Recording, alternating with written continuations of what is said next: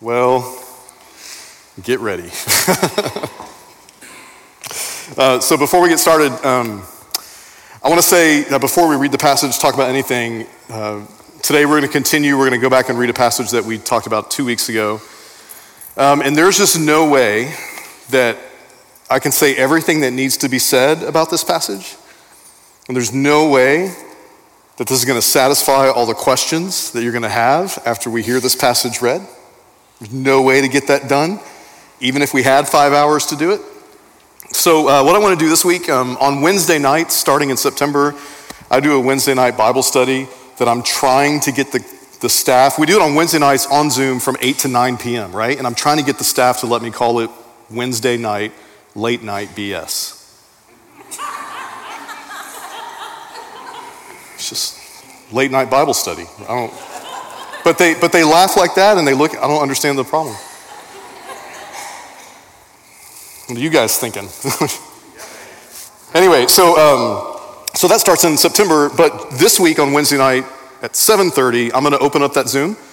So I want to invite the whole church, anybody who hears this message today, I just want to invite you to come and we'll just have a, more of a discussion, a little more of a Q&A, so we can talk about a lot of the things that we weren't able to get in this morning. Does that make sense? So we'll send that link out by email. You guys will find that on the website. So if you have time Wednesday night at 7:30, join me online. We'll talk about this some more.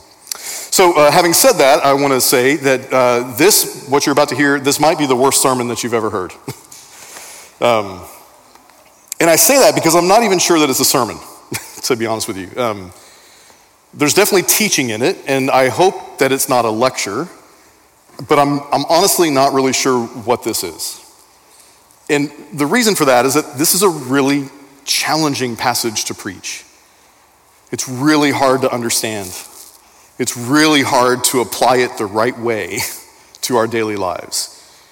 And we know this because throughout history, the church has very often gotten it wrong.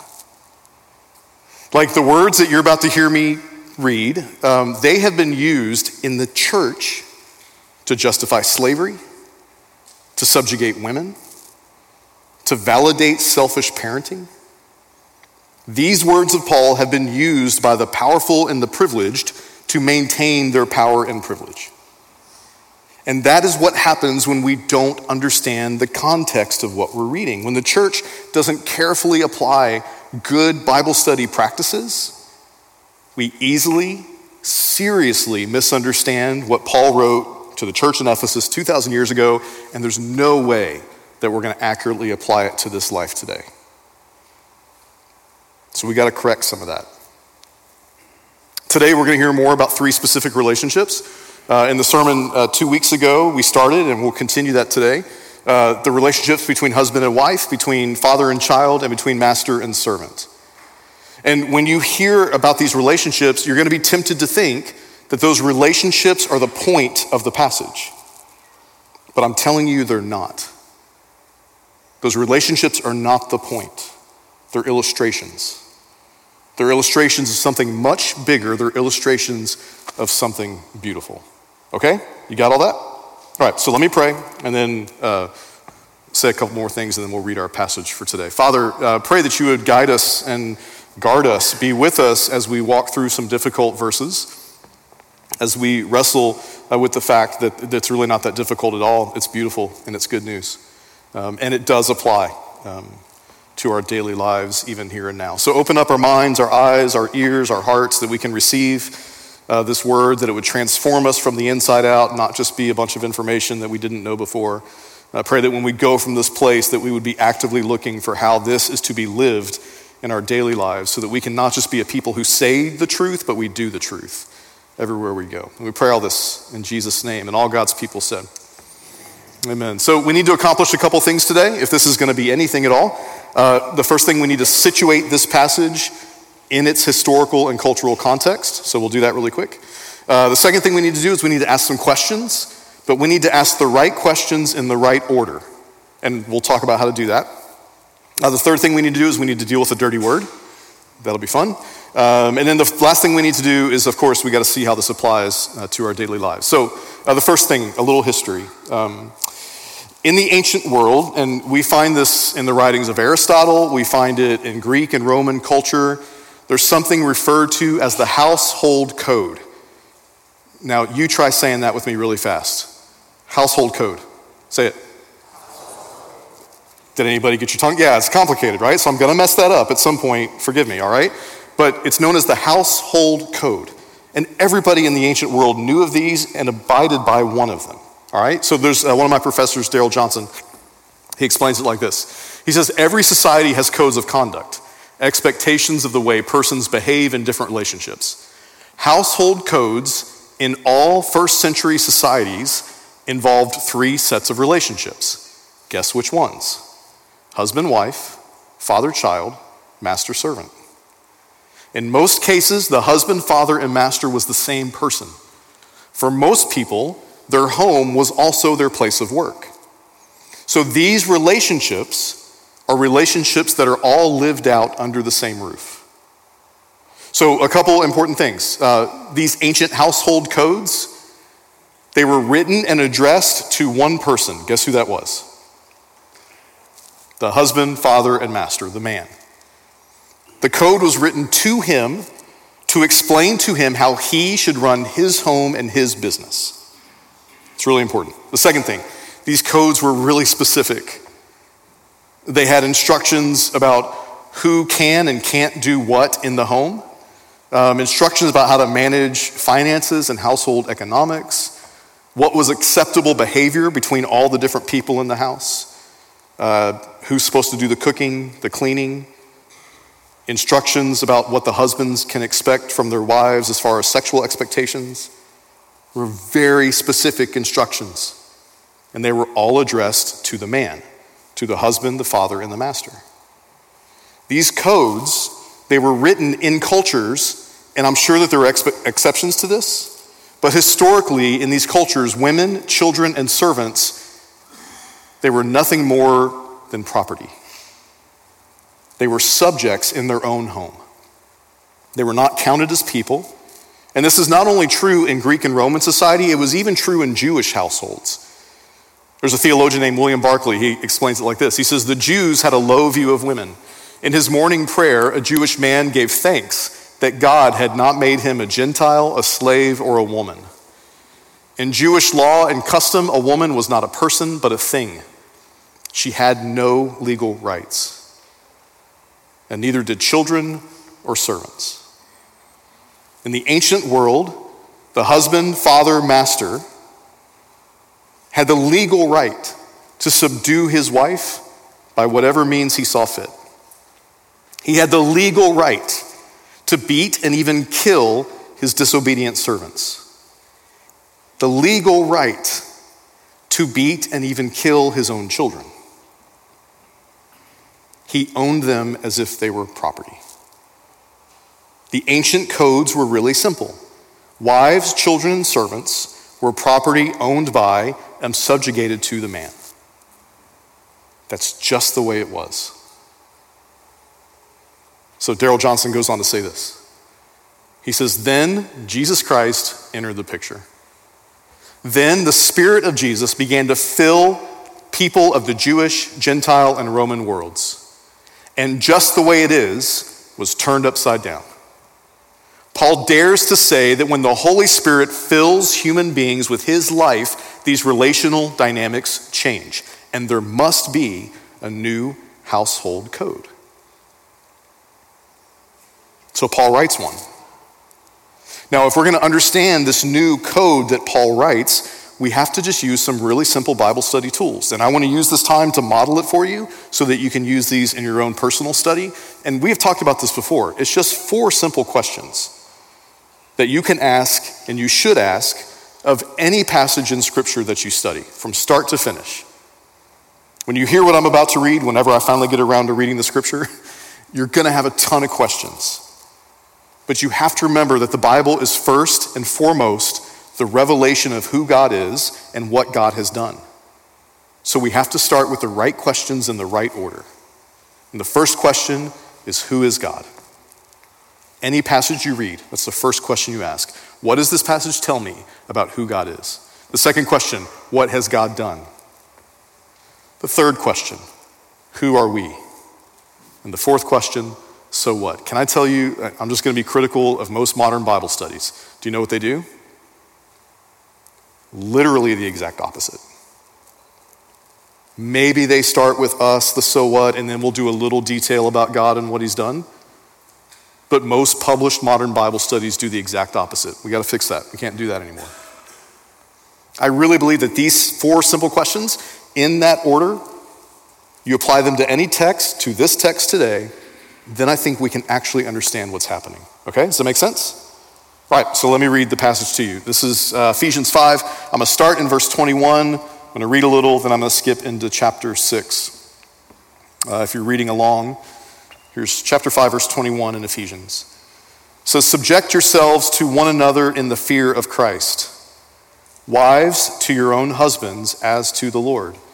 And if you're reading along in your own text, you might be thinking, Chad, you left something out. In my Bible, it says, Wives, subject yourselves to your own husbands. That's your English Bible. That is not what it says in the Greek. The Greek says, Subject yourselves to one another in the fear of Christ, wives, to your own husbands as to the Lord.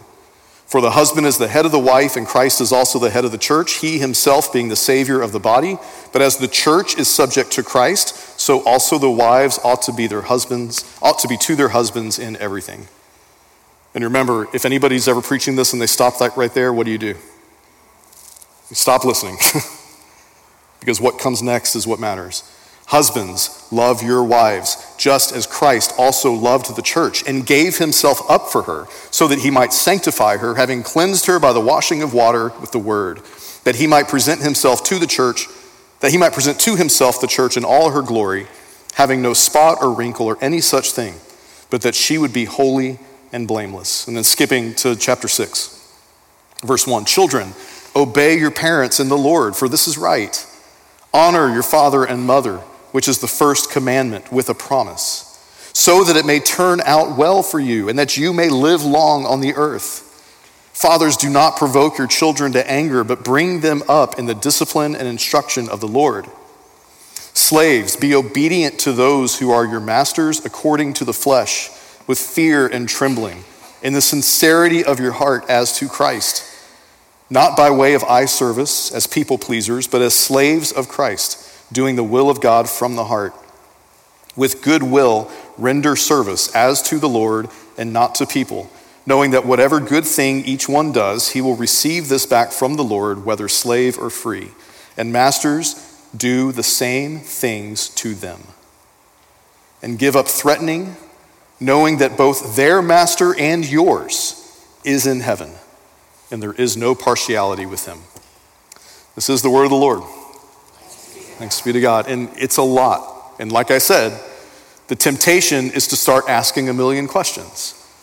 Like, why doesn't Paul just abolish slavery altogether? What about children and wives whose fathers are not trustworthy or even are abusive? Like, there are a million questions, and these questions do need to be dealt with. But that's not where we start. When we start with those whatabouts, when we start with those questions, that is the easy road to wildly misunderstanding and then misapplying these passages. Okay, so where do we start? We use our questions. The first one Who is God? Think about the passage I just read and ask yourself Who is God? Just asking that simple question completely reframes the entire passage. Who is God? In verse 25, husbands, love your wives just as Christ also loved the church and gave himself up for her. If we first ask, Who is God? then we see things more clearly. Paul is telling us that in Christ, God is the husband. Now, add to that what we know from the rest of the scripture. We know that God is our Father.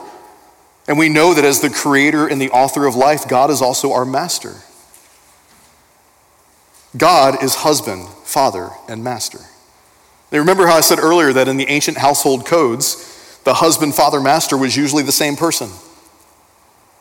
Paul's adopting this framework, and he's doing it to remind us that in the person of Jesus and through the power of the Holy Spirit, the true husband, father, and master of every person who has ever lived is God Himself.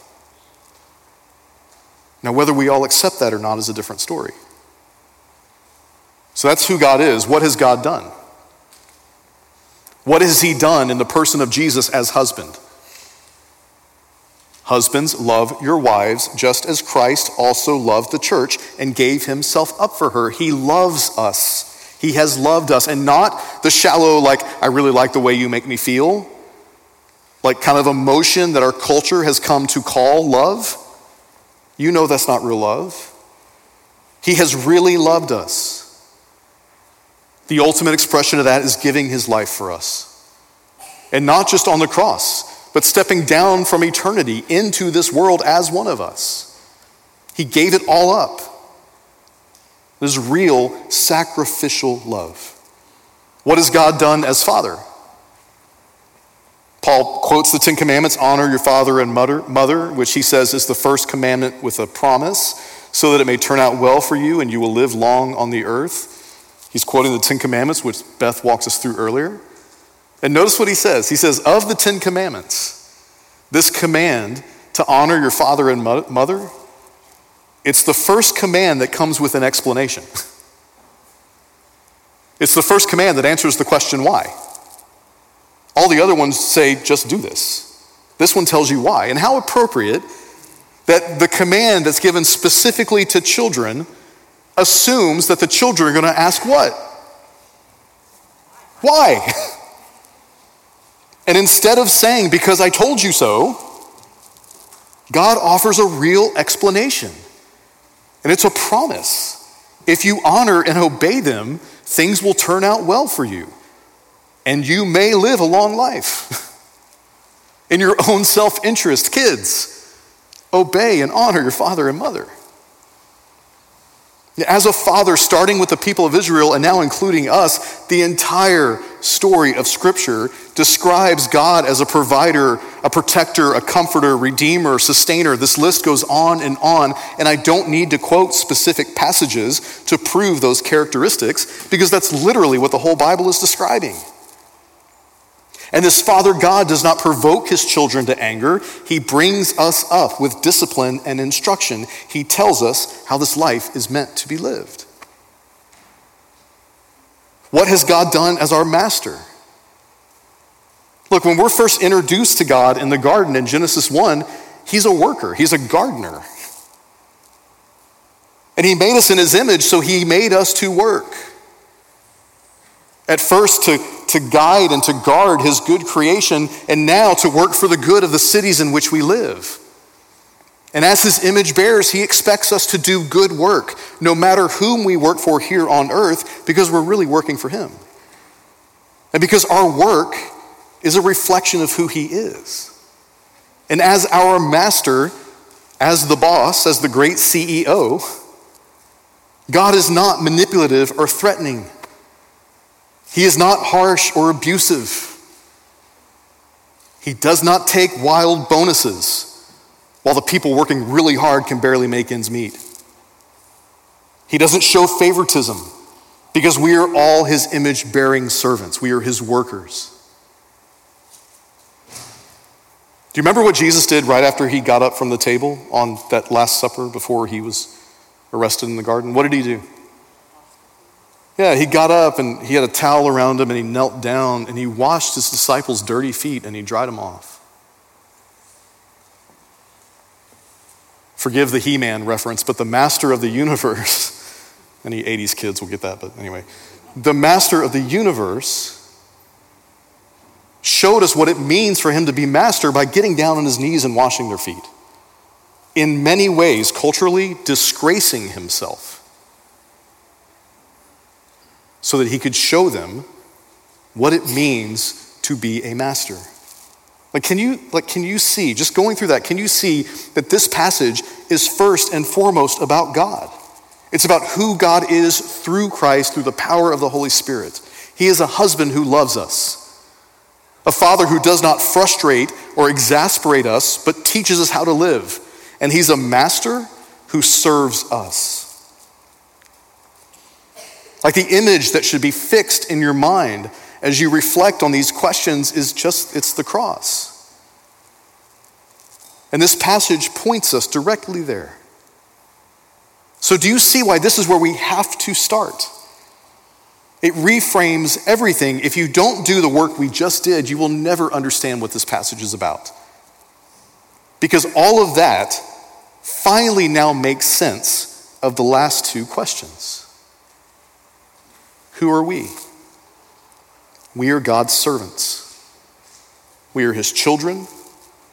We are the spouse that's invited to accept and receive his grace and mercy and love and protection. We are servants and children and spouses who are invited to submit. And there's the dirty word, right? Nobody likes that word. Does anybody like being told to submit? Nobody. It's a dirty word because it's a dirty word because we've perverted it. We've misunderstood it and we've misused it. We turned it into a weapon that we use against each other so that I can make you do what I want you to do. That word is not a weapon. In Scripture is a beautiful illustration of God's love and care for us. It's this Greek word hupotasso, and it literally means to stand under. Not to stand over, to stand under. And there's a little play on words. You can't understand the love of God as husband. You can't understand God as father. You can't understand God as master unless you're willing to do what? Stand under him. Like nobody likes this word submit, but it's what we're called to do. So instead of rebelling because we don't like the way a word sounds, we need to consider what we're being asked to submit to.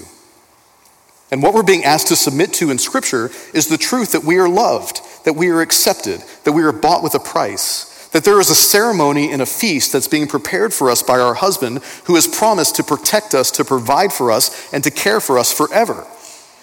So Paul is just saying, hupotasso, like, surrender to that, submit to it, accept it. Understand God's love by standing under it. Just receive it. All that love and care, let it surround you, let it embrace you. In Jewish weddings, they stand under this canopy that they build. Y'all know what the canopy is called? It's called a chuppah. It comes from this word. It's a symbol of the protection that God places over this new couple as they enter into their new lives together. This passage says this is a great mystery, but it's an illustration of the way that Christ and the church are one. Like Paul is using this model of these ancient household codes, he's taking something that the culture around him knew. And he takes this tool of the culture that has been used to oppress and subjugate people, and he turns it on its head to make an even deeper point. This is not just about husbands and wives, and fathers and children, and masters and servants. This is first and foremost about God's love for us, our acceptance of his love, and our obedience to his way. But it is also about the way that we live together. Which brings us to the final question, as always so what, right? But I think today maybe there's a better way to rephrase it. Um, what if our relationship with God was the model for our relationships with each other? Like, what if we were given one another as a way of practicing the kind of relationship that we're going to have forever? Now, do you see what Paul is doing with this passage? Like, go back with me to these ancient household codes. Um, Aristotle, the Greeks, the Romans, who did they write to? You can say it, it's okay. The man, the husband, the father, and the master. When Paul writes his new code, inspired by the life of Jesus and the presence of the Holy Spirit, in his new code, who does he address? So he addresses the husband, the father, and the master, but only after he first addresses their wives, their children, and their servants. And I'm telling you, it is the first time in history that has happened. When this letter was read in that church for the very first time, it is the first time somebody stood in front of a congregation, in front of any group of people, and not only addressed wives, children, and servants directly, but addressed them first. I'm telling you, the room must have shook. Was wildly turning things upside down. It immediately, the first time it was read, immediately at a point in human history, the power dynamic was turned upside down. In that room, in that church in Ephesus. Because by addressing women, children, and servants first, do you know what Paul did? He gave them a choice.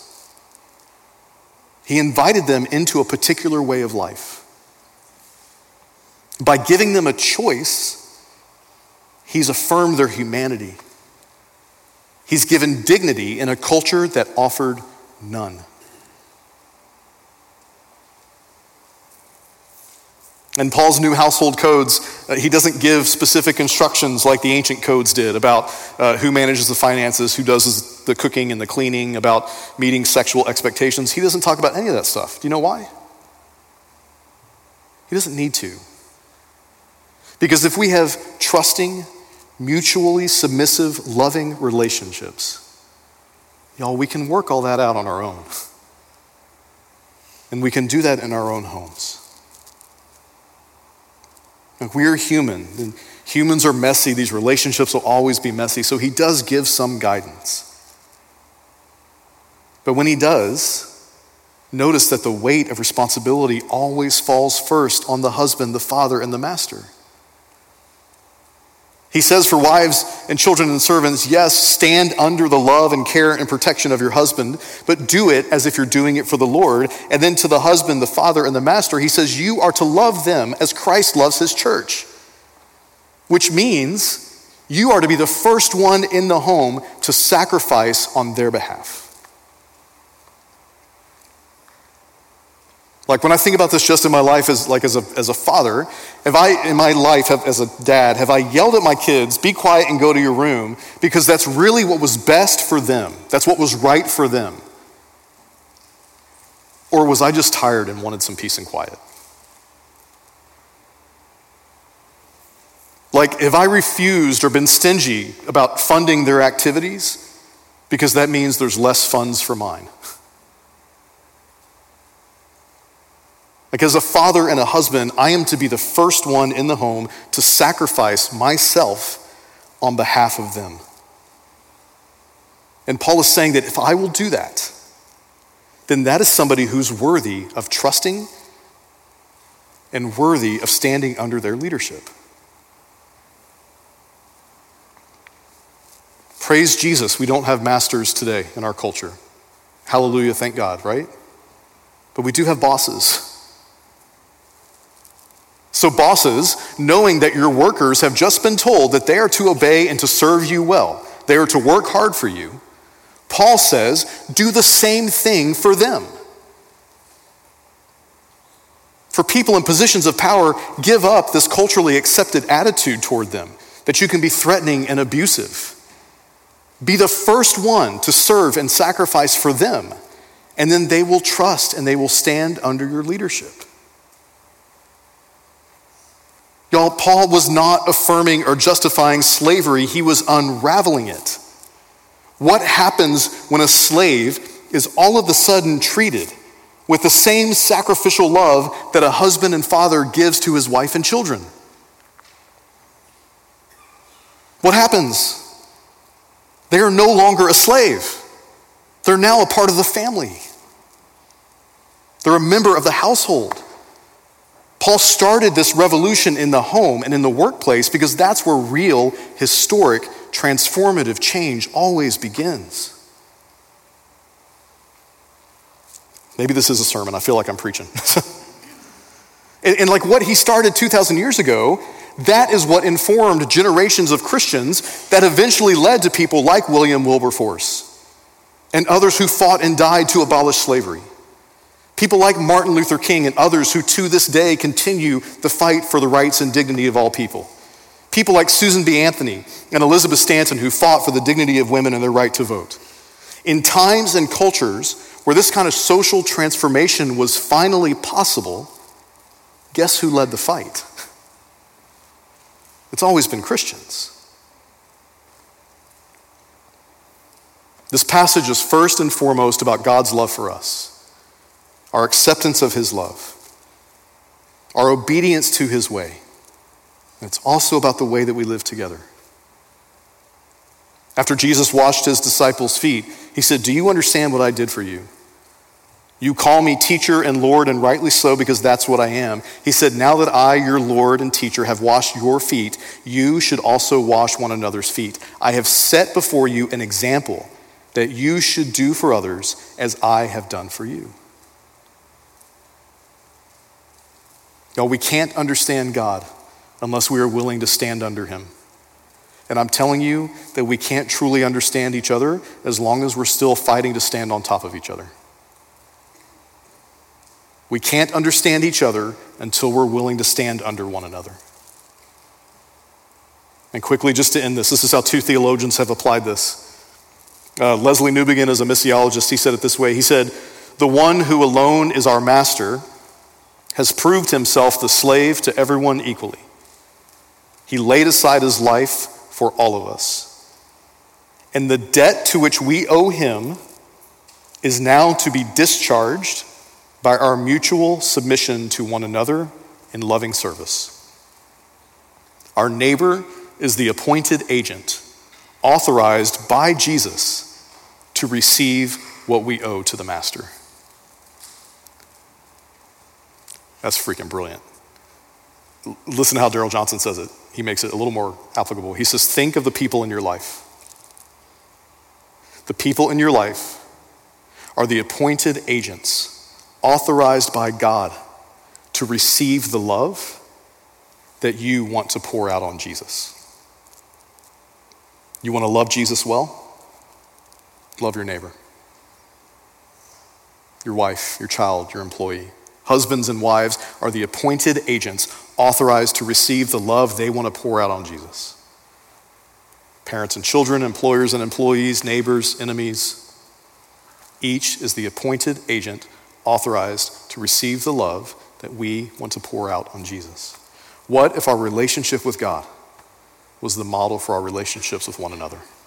I need to say one more thing before a couple announcements, and I just, I'm just talking to the men. So, women and kids, like earmuffs, don't listen to this kind of serious, but also not. So, look, um, I'm just saying, as a father and as a husband, like what I just preached is overwhelming to me. Like the idea that I'm called to love my wife and my children and the people here that I work with the way that Christ loves the church, and I'm going to tell you, that's not hard, as our friends at Steiger Ministries say. That is not hard, it is impossible. The only way it happens is through the power of the Holy Spirit in us. And the only way we get any better at that is if we work through this together. I fail at this more times than I succeed, but I'm better at it than I was. So, just to the husbands and fathers, to bosses, to people who have employees, I just want to tell you I do not want you to be overwhelmed by your failures coming in. I want you to have hope that you can do what you're being called to do, even though it is impossible, because God's Spirit is a gift that's offered to you. And I want to tell you that Mark, myself, Roland, this entire staff, we are 100% invested in doing this together and walking through this together. So, starting this fall, probably not until October, but starting this fall, we're going to do some stuff just for men. We'll do an early morning thing. We're trying to find somewhere off campus that we can meet before work. We'll try to find something late at night as well. It'll never be perfect to find something that meets your schedule. I want to be bold and I want to ask you to change your schedule if you have to, because it matters. It matters that we get together and figure this out, figure out how to better love our wives, our children, and those that we work with, because that is what we're called to do. So I, I, mean that to, like, I'm not an encourager. So sorry. I mean that to be encouraging. I'm not preaching this as somebody who's figured it out. I'm preaching it as somebody who fails at it over and over. But by the power of the Spirit, I am getting better. I have some models to follow in my life.